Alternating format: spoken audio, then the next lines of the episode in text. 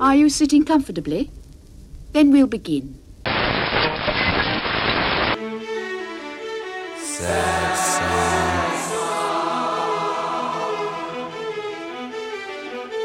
Sad songs.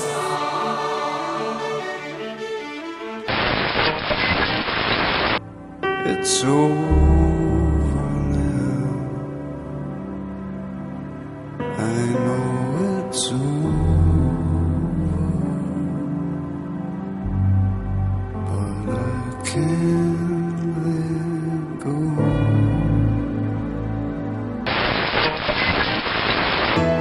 final come down.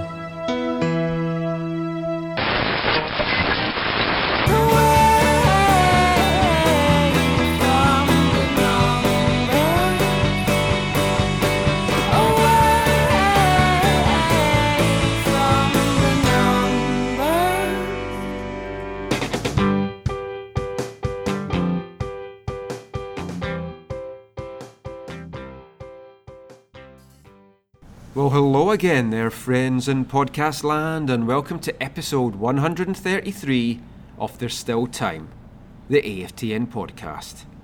I'm Michael McColl, And I'm Steve Pander. and we're trying our very best to be chipper and upbeat after watching the Whitecaps season come to a horrifying end, really. It was. Well, uh, Well, it all depends on what your expectations were i- of the game. Like, well, like- I, I was expecting 2 0 Whitecaps. and after last week, I wasn't expecting the Whitecaps to provide anything in this game because you know, you go into Portland, somebody's played 120 minutes three days ago, and you, you don't come up with anything that day. I don't see anything coming up this day. And uh, Whitecaps fell to a 2 0 loss at BC Place. Uh, we're recording after the game. You can always tell because we've got the air conditioning noise. Haven't mentioned that for a few weeks, just like to mention that. But yeah, 2 0 loss.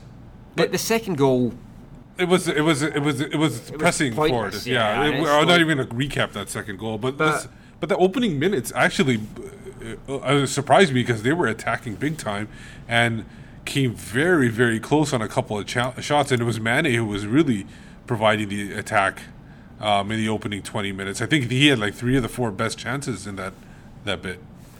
yeah, I mean, the Whitecaps came out all guns blazing.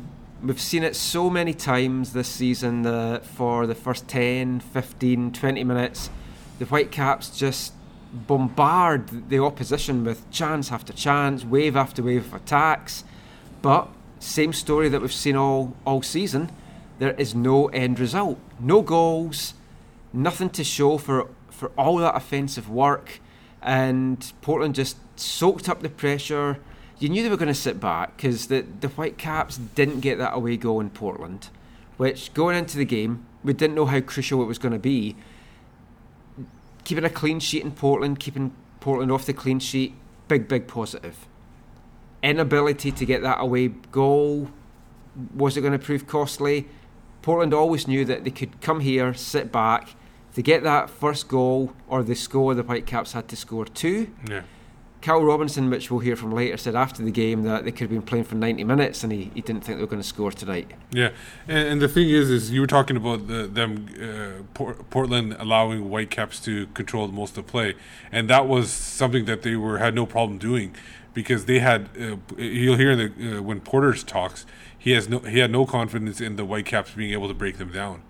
He like Yeah, I, I don't think anyone did. I no, mean, so so he was like happy to concede possession to the Whitecaps uh, for that first twenty minutes or even half an hour. Or the rest, once they got the goal, they were okay with doing that for the rest of the game. So let's let's talk about the goal.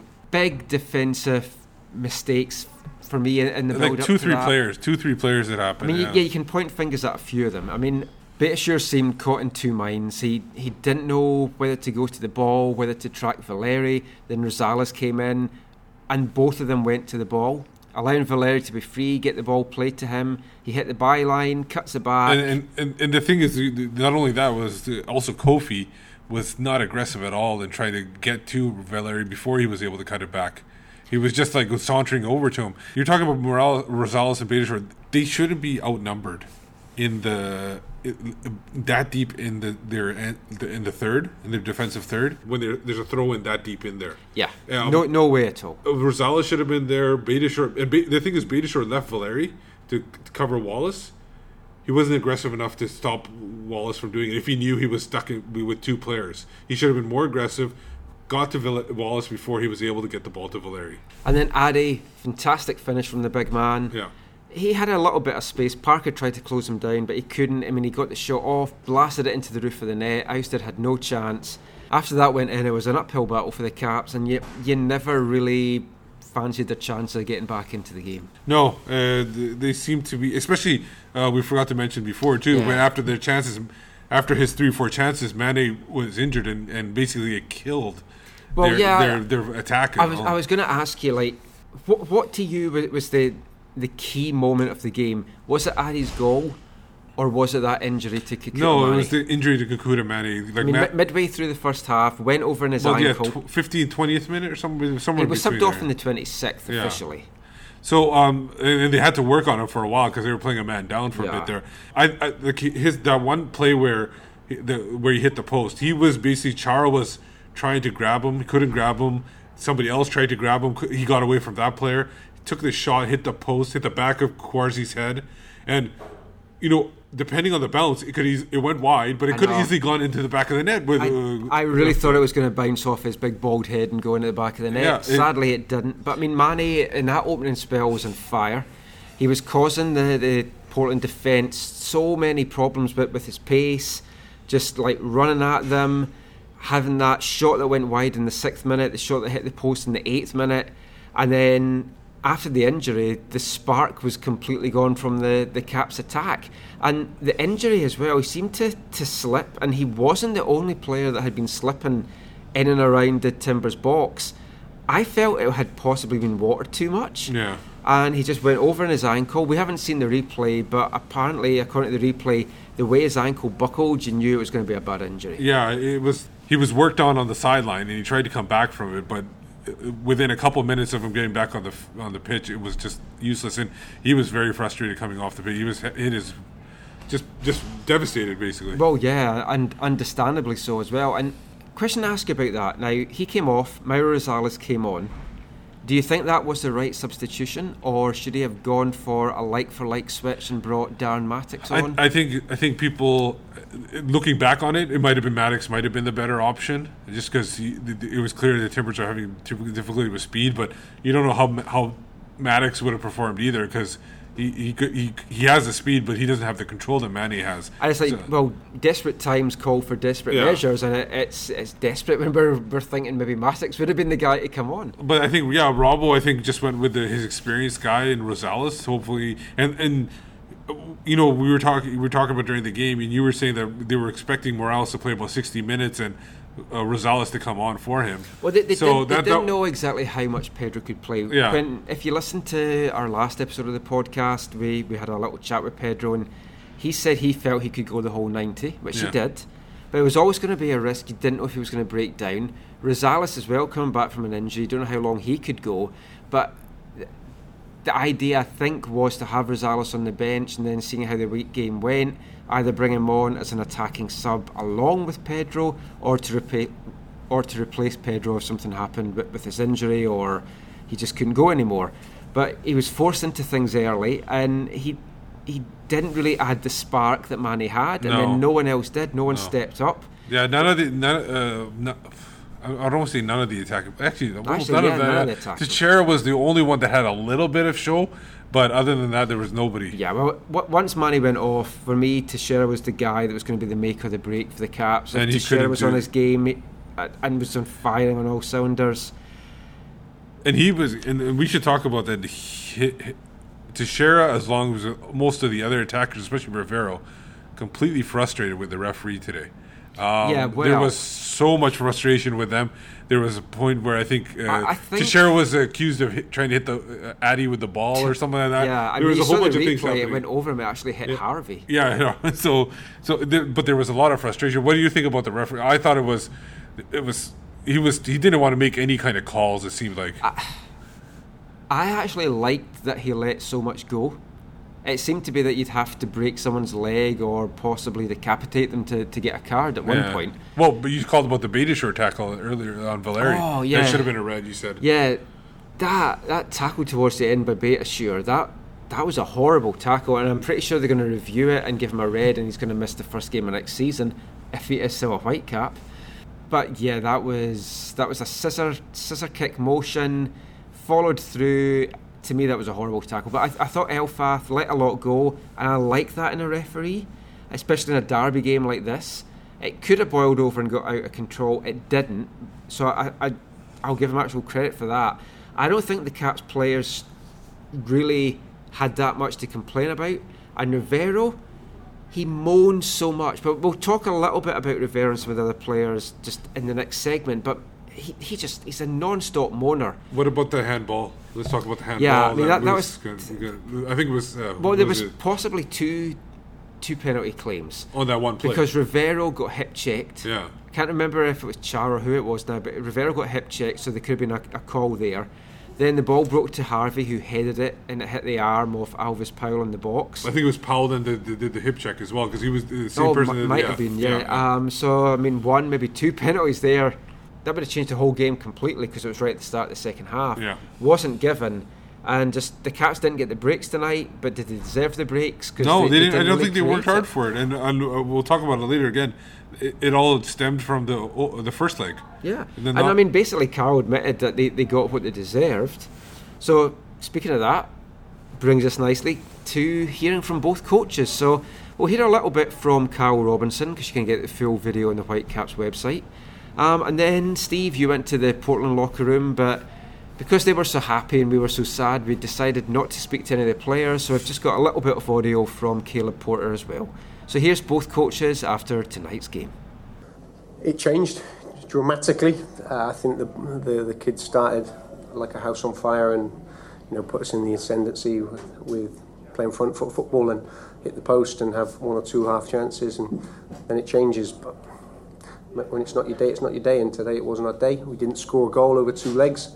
When you don't score a goal over two legs, unless you're lucky and you go to penalties and win, you're not going to win a game of football. And that's what happened. Not for the first time this season. You kind of pepper a team for the first 15, 20 minutes, but no end result. Yeah.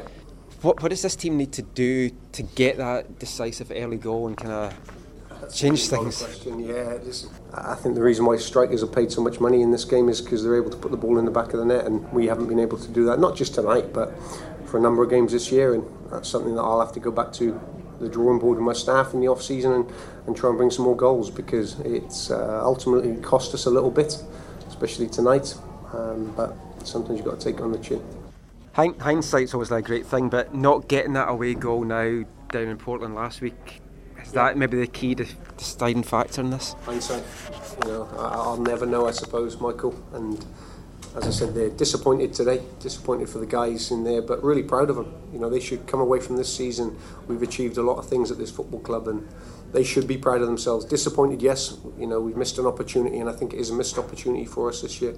Um, but we're a young group of players, um, and we're going to learn. We'll learn from it. And as I said to you when I first walked in here, credit to Portland. You know, they're a good team. Hard to maybe ask this just right after a game like this, but the, the season that the team's had, what, what are the main positives you take out of it, and what does the team need to do now to take that next step for next season? It's not hard to answer. Uh, You know, I'm proud of them because they've they've achieved a number of firsts this year, and the game is about proving people wrong. I've said that to you all along. Every interview I seem to do with you guys is, you know, if you don't score a goal, it's you got to continue to work hard to create chances to score goals. If you don't, if you concede three goals, you got to get back to basics and defend properly. So, there's a lot of positives. As I said, it's, it's disappointing today because you know the, the fans out there were fantastic. What an atmosphere, you know, and I'm disappointed we couldn't have won the game for them. But that gives us a little taste and a sample of what we can do if we continue to build and continue to get positive results. Because you know they supported us right until the, the 95th minute, which was great, and I, I thank them for that.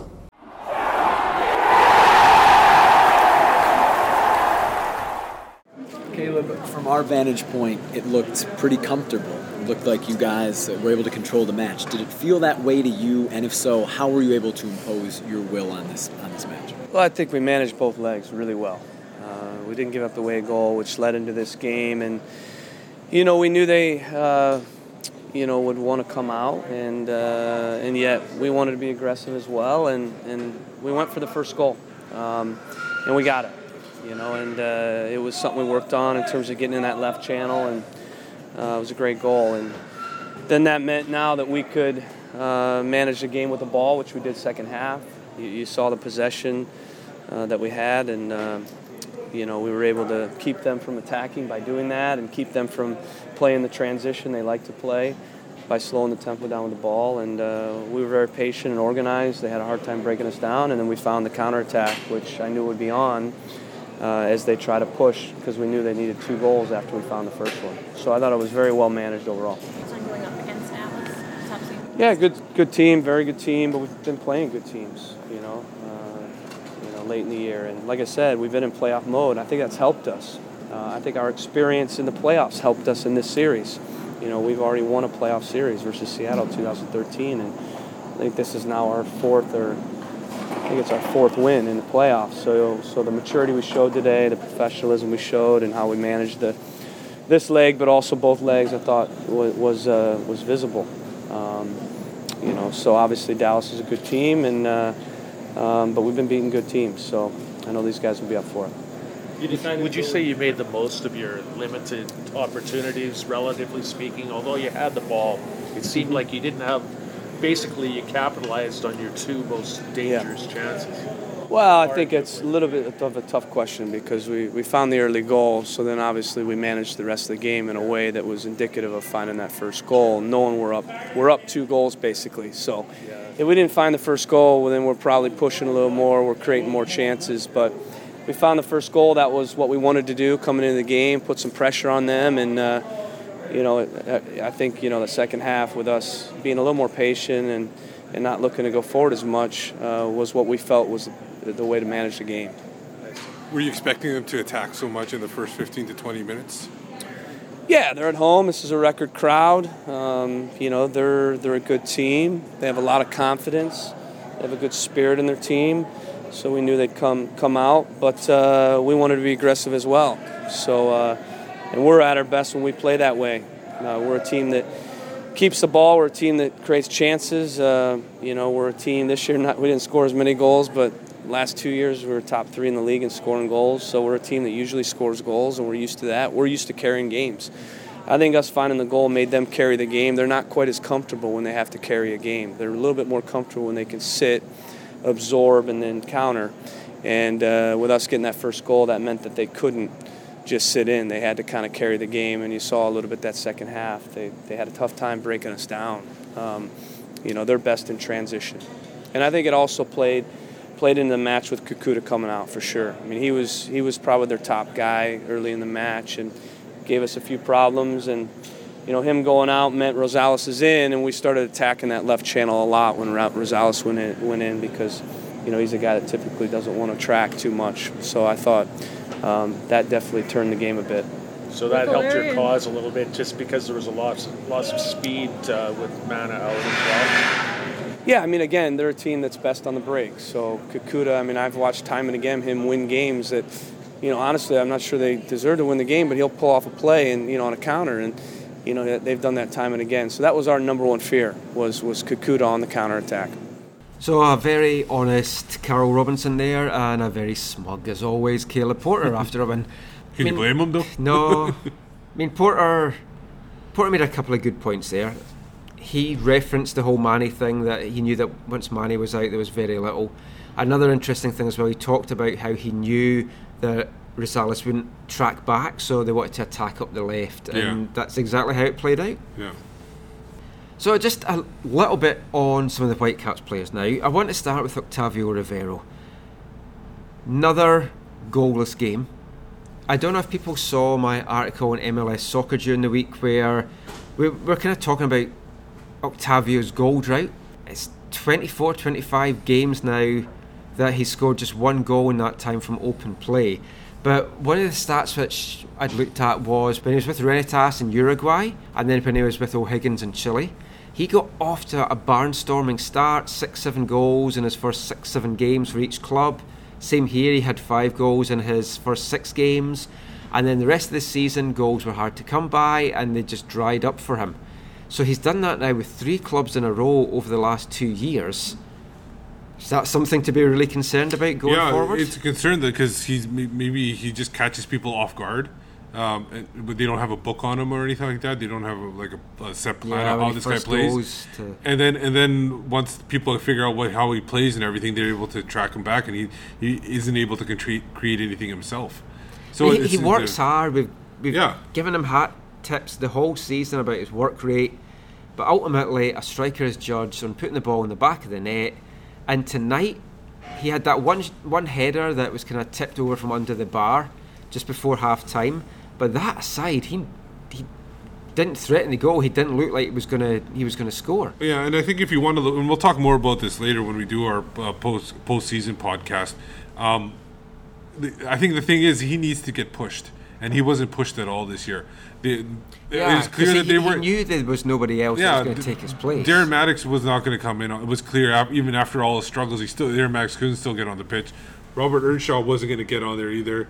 Caleb Clark, obviously, he was a WCFC two the whole year, and there was nobody. yeah, and then pulled his hamstring. and nobody midfield wise or winger wise can really play striker the way Rivero can. so Like just talking of Earnshaw though, it's like you saw the difference that he made when he came on tonight, playing the two striker system and actually having a proper proven goal scorer on the pitch. That ten minutes that Earnshaw was on the pitch, and I'm not saying he's he was the answer for the Whitecaps this season, But he should have got more I th- time. yeah, because I think he showed in the the Concacaf games that his his best days are maybe behind him. Yeah. But he showed what a proven goal scorer can do. He had the overhead kick, had the ball in the back of the net when he, he scored. Yeah, so It didn't count, but he scored. he did more in that 10 minutes to threaten the Portland goal than Octavio did in the whole 90 minutes. Yeah. And for me, that's a very telling thing. It's a worry heading into next season. And as you say, we'll discuss all this in our, in our post end of season podcast that we're going to do. But I mean, Carl admitted that he's going to look for a new striker and he has to do something. So it's something that he knows he's going to have to address in the off season. Yeah, Rivero, I agree. with you. We'll definitely see in the next season, but today it was just nothing there. Um, it was obviously very little service from everybody too. And we'll, let's talk about Pedro Morales, the captain. Not, De- definitely another- off a step, Yeah, but it's to be expected. Uh, but wasn't able to break anything down, and and and it, it eventually started just sending balls over the top uh, to Rivero, and Rivero wasn't able to capitalize on those either. So uh, when you guys when you got two guys like Ridgewell and Borchers there, uh, those balls over the top aren't going to work. They need to work them around. I mean, in both legs, like talking about Borchers, the the battle that Borchers and Waston had at corner kicks was fantastic. It was great to watch. A lot of folk maybe wouldn't have focused in on that. It's just something I noticed, and then once I'd noticed it, I kind of just regularly watched it. But Parker and Waston, very solid in the centre defence. Can't find any fault. No, with I. I, I think the, I, I basically had about four players that I had a positive rating on, and I think uh, Waston and Parker are two of them. I think Ousted, Yeah, I because it was really uh, he controlled the box and everything like that. He didn't let too many chances go in, and then Kekuta Manneh obviously, and unfortunately he the, he was the fourth one, and he was off in the off in the twentieth minute or whatever in the 20, 20s right there. Players that had average games, I thought was Techera and Laba. I thought they were average. Everybody else was like a negative to me. They really didn't have any effect on the game at all. No, I can't can't find fault with that. I, I don't think Harvey really put much of a foot wrong tonight either. No, I thought I thought he was average. Yeah. Uh, he was one of the average. I don't think he. I don't. I don't think he did anything to really change the game. But he uh, obviously you don't expect him to do too much. He's, he's the kind of player you expect a solid game from. So I don't think we'll, we'll talk too much more about the game tonight. I just want to ask two more kind of questions. One about Portland. Yeah. They're going to face Dallas now in the Western Conference final. How do you see that playing out? Do you do you think they've got enough to get the better of Dallas, or are, are Dallas going to live up to their top seeding in the West and, and get into the MLS Cup? I thought Dallas was kind of disappointing uh, today. I think they. Were, I thought they were really lucky. I thought they would have more uh, domination over Seattle. They did have a lot of chances. They just were, were struggling to score, and then the, the ending of, The of ending was normal crazy. time was fantastic. Yeah, but I, I but I think if they play the same kind of game that they played against Seattle in Portland, uh, get like a two-one result or something like that, I think they should have no problem getting through. If Portland's able to dominate at home and maybe get like three goals up or something like that, then I see that that's the only chance I see Portland because I don't see Portland traveling down to Dallas and playing that well. And just the last thing for this segment, the Whitecaps season. We're going to go into it in a lot more detail with our usual end of season podcasts. But just a, a quick word from you on that just now, Steve. Finish second in the West, third overall in MLS, get their first home playoff game, the end the season with the most wins they've ever had, the most away wins, the most points they've ever recorded. You have to, to feel it's a successful season. Disappointing tonight, disappointing to end the way it did.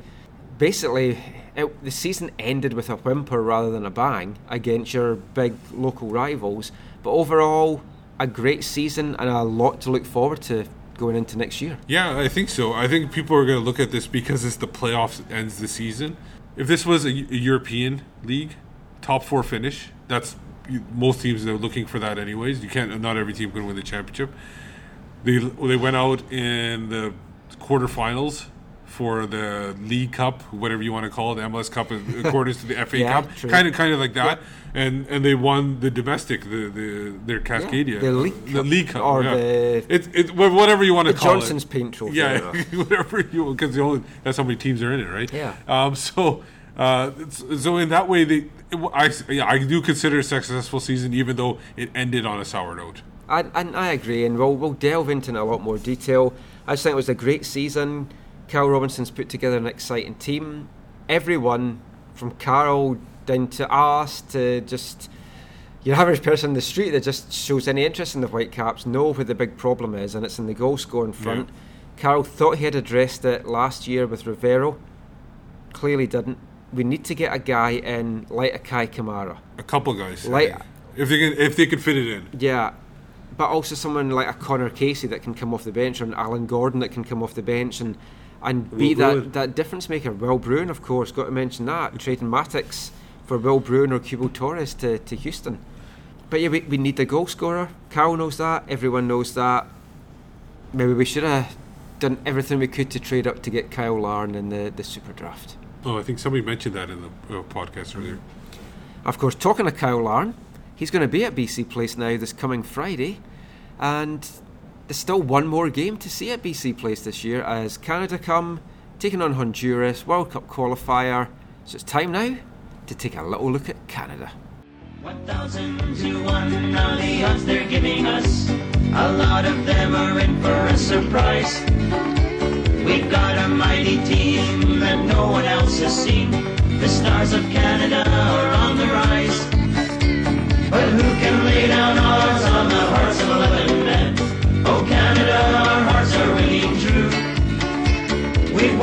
You before and we'll win for you again. Oh, Canada, we'll proudly play for you. Oh, Canada. Yeah. You're First coming to. Vancouver. First time since 2004. A game against Costa Rica at Swangard Stadium. They lost 3 1. Yeah. Honduras, big rivals coming to town. First rivals, game big- of this CONCACAF semi final series, you, you can call it. Trying to get revenge from the 8 1 loss last time. Yeah, I mean, played each other. anything that they lose six goals or less is going to be fantastic. Mm. but I'm feeling very confident about Canada going into this. It's- but I was feeling confident about the Whitecaps going into this. So Yeah. when I'm confident, things don't usually turn out well. It's, it's a much better team compared to the, the Huge improvement. Yeah, because you got you got Junior Hoilett, obviously recently committed. You got Kyle Larin, you were talking about Tesho Akindele. M- MLS Rookie of the Year. be Tish- Two, last two Rookie of the Years for MLS. It seems like it's going to be. But Um, but yet, despite all that, they still kind of suffer the same problems as the Whitecaps in that they create lots of chances and they can't, Can't put the ball in the back yeah. The net. Honduras' squad doesn't look that strong. There's a lot of key players that are kind of missing from it, and how how much games Honduran players have played on a turf surface as well. yeah, that's true. It's. I mean, one one thing to ask you: Did you ever think you would see the men's national team come and play a World Cup qualifier in Vancouver ever again? No, honestly, I didn't, and I, I, I still think people are surprised that it's happening. But hey, with the, with the announcement of fifteen thousand tickets being sold, um, and they're expecting maybe up to 20, 21 or something like that, that's very surprising. I think you were saying that's the most ever, or most in a, uh, how long? It, it was the most for a long time, and Yeah. the, the tickets sold so far. Uh, Victor Montagliani spoke to him on Thursday, confirmed 15,000 just now. He's hoping to get in the low 20,000s. Initially, they, they targeted selling out the lower bowl. Can't see that happening. no.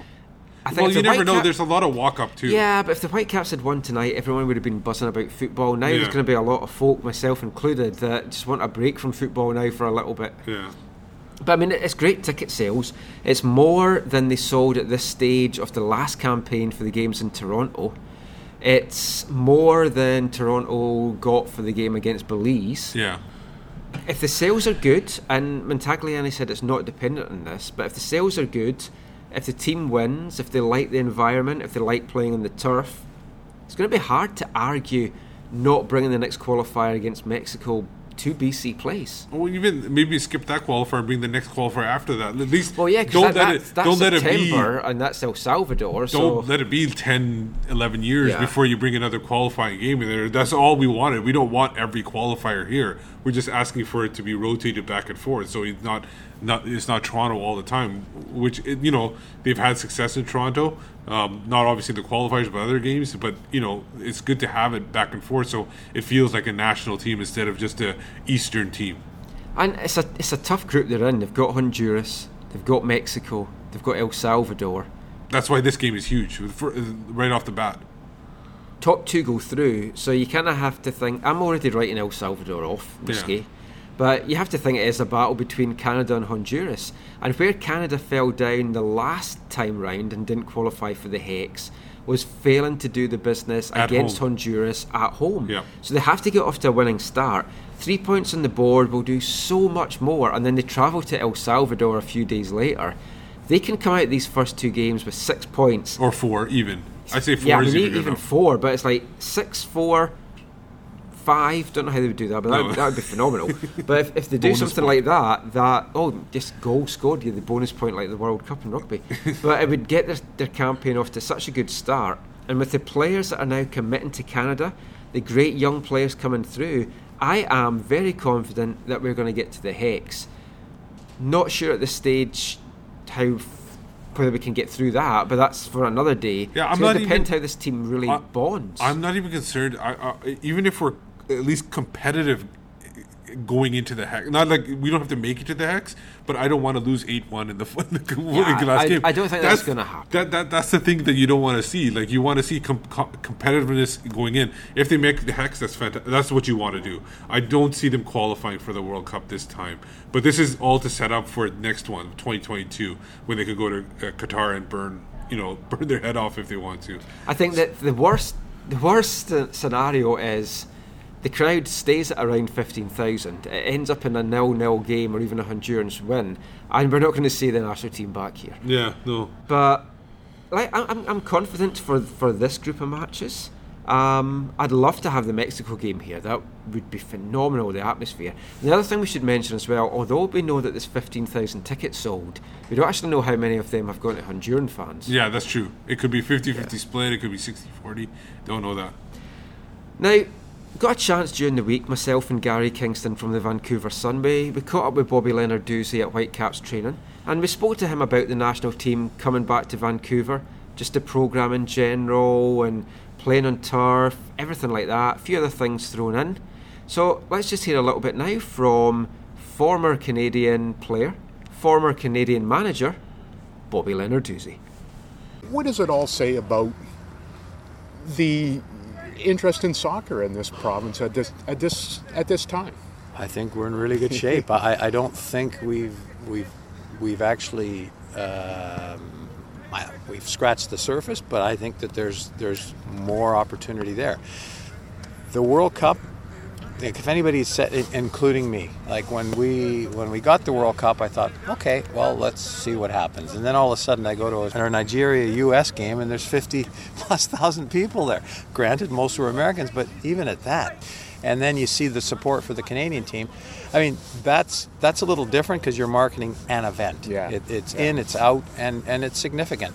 Whereas, uh, you know, what what we're doing is we've we've got we've got to make sure that we're coordinated in our approach.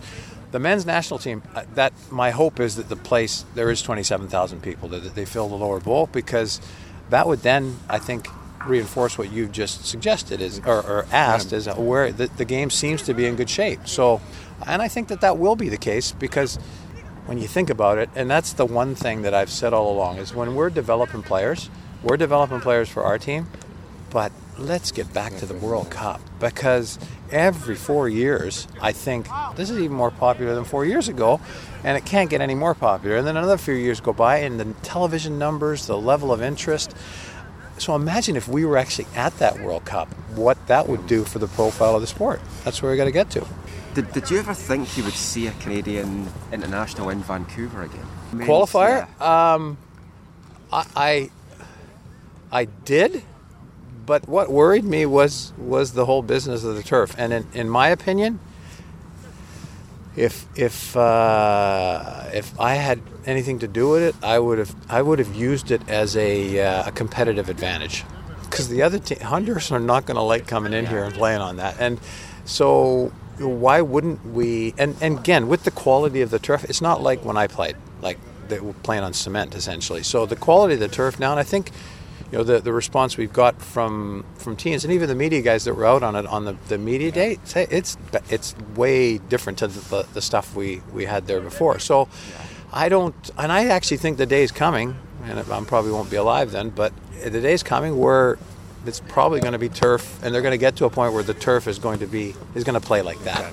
So um, so that was my worry I was worried that we were making the decision because the players kept saying they don't want to play on turf. But but I, I, I feel like there's nothing. We've got to this stage where I keep thinking about when I played, and, and I, I I'm reluctant to go back to all our yesterdays. But I think about Beckenbauer. I think about Pele. They played on turf, and nobody even complained about it. It was like. Uh, so why why the big issue with turf now? Why and and again, I'm on it. I don't and I'm walking on it. I'm not playing on it, but there's no question that it's it's it's way better, and it's it's a way of the future as far as I'm concerned. In a time when hats were hats, I had no Canadian flag, just a Roger, too scared to purchase larger. But now I walk through the Clyde Valley, the shadow of fiery Jack, fear no evil, wrapped in the Canadian flag.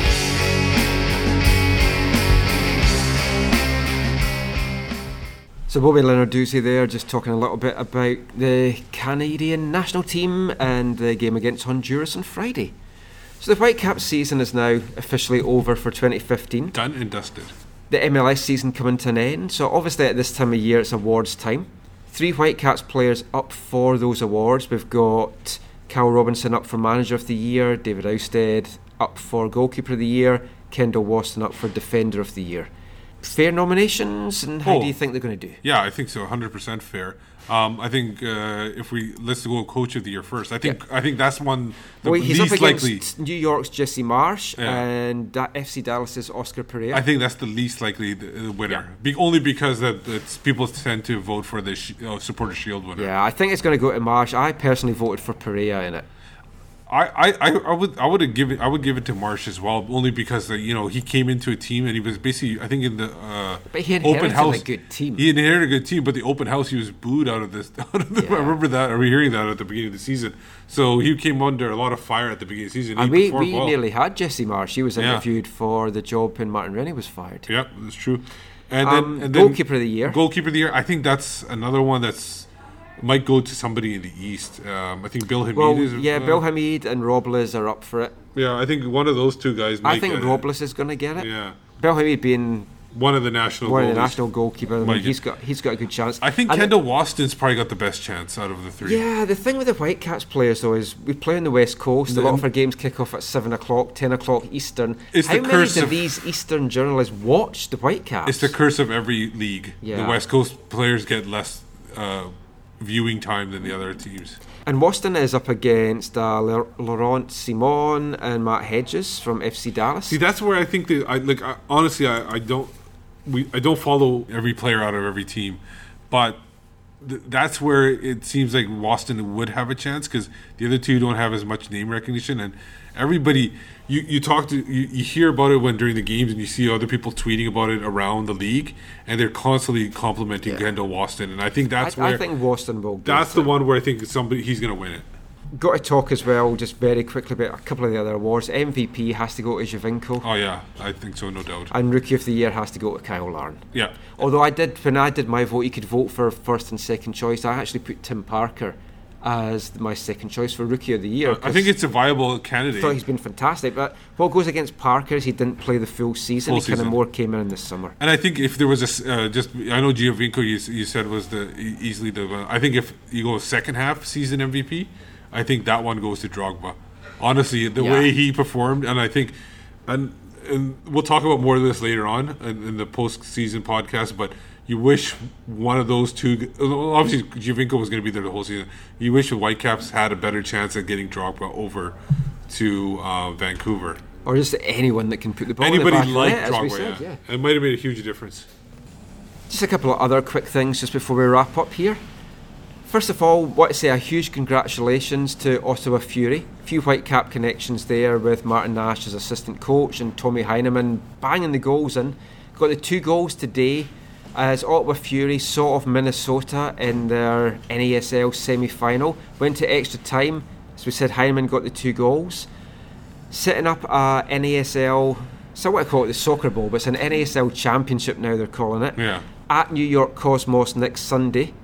Uh, strange day to have it right in the, the middle of the international window, but obviously they how many, to how many players are going to be? Inter- yeah, how many? But how many players are going to be international? Right? Well, de Guzman's going to be with Canada now, so he can't play for Ottawa in the final unless they release I think him. I, but I, have a fe-. I have a feeling they will release him in that case. I, I hope so, but I mean, good luck to Ottawa. Earlier in the season, I had a chance to speak to Steve Nash for something I was doing around the All Star game, and I actually asked Steve just if he's been following his brother Martin's progress at Ottawa. So let's just get a few quick words now from Steve Nash. I've got to ask you about your brother and like how well he's doing out in Ottawa. Do you get a chance to follow him that much? Yeah, yeah, they're doing all right, and he's really enjoying it. So uh, just proud of him, happy for him that he's you know still in the game and helping young players and, and working his way up as a, as a coach in his career. So, Steve Nash there just talking about Ottawa Fury and the success that his brother Martin has been as assistant coach there. A few other well done just want to throw out there as well. Uh, in CIS soccer, the UBC Thunderbirds won both the men's and the women's Canada West title. Both teams now going ahead to the Nationals. The men are travelling to Toronto. It's getting held at York University, looking to get their third national title in the last 14 years, 14th title overall. The women are actually hosting, so if you're around and you want some more football, Thursday to Sunday, the CIS Women's Nationals are being held at Thunderbird Stadium. Eight teams, UBC there representing BC, so get along and cheer them on. We're going to run another Thunderbirds week on AFTN next week, so we're going to have lots of coverage. Watch out for that. I spoke to Mike Mosher. Uh, we also spoke to WFC 2 player Chris Serban, who scored the, the goal that won them the Canada West Championship, and also former Ottawa Fury goalkeeper Chad Bush, who is now the goalkeeper with the Thunderbirds. And I want to uh, also send out a, a good luck to the women, um, especially my sister-in-law's cousin who is on the team, and uh, hopefully she, they'll be able to bring it home this weekend. Well, at least give her a name check. Well, fine, Amrit Brar. Yep, so good luck to both the men and the women's Thunderbirds. Uh, SFU Clan are waiting to see if they're in the postseason. It depends if they get in the selection show. It's looking. They They're- finished second in GNAC, Yeah. but despite that, it looks like they might actually miss out this year, which would be a shame because they, they've come on really strong under the, the new management of Clint Schneider after Alan Koch left. So I think that's all, all our congratulations and well dones there. So just before we go, Steve, just let everyone know where they can find you online. If I ever get back on Twitter, you can find me at WhitecapsBeat.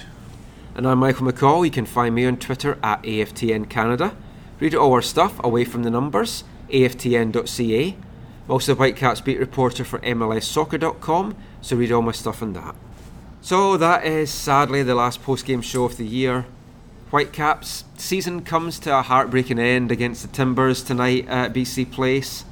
They'll be back all guns blazing for 2016. We'll be back before that though with some of our special end of season podcasts. So until then, thanks for listening. Take care, and as always, even in defeat, mon the caps.